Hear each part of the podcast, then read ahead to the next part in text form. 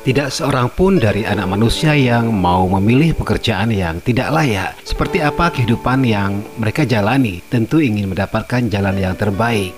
Begitu juga salah seorang penambang pasir yang bernama Mang Nasir berusia 50 tahun.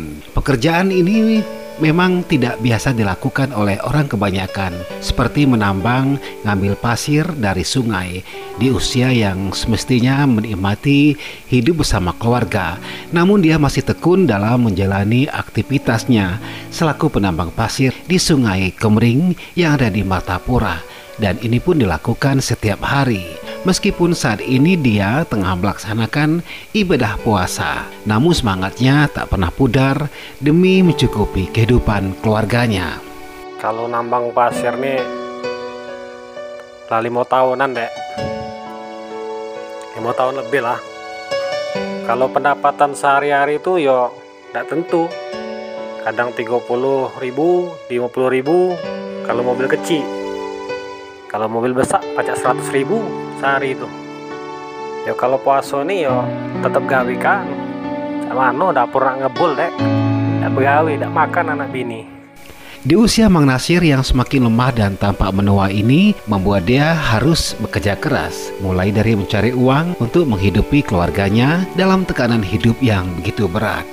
Mang Nasir yang tinggal di sebuah kontrakan ini tidak jauh dari lokasi penambang pasir. Melihat kenyataan ini, sepatutnya Mang Nasir diberikan perhatian bagi lingkungan sekitarnya.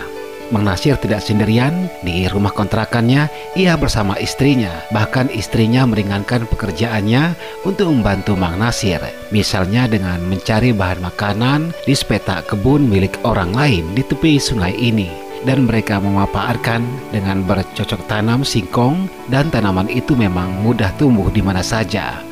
Hasil tanaman ini menjadi dewa penolong di saat di saat perut mereka lapar karena tak ada beras untuk dimasak.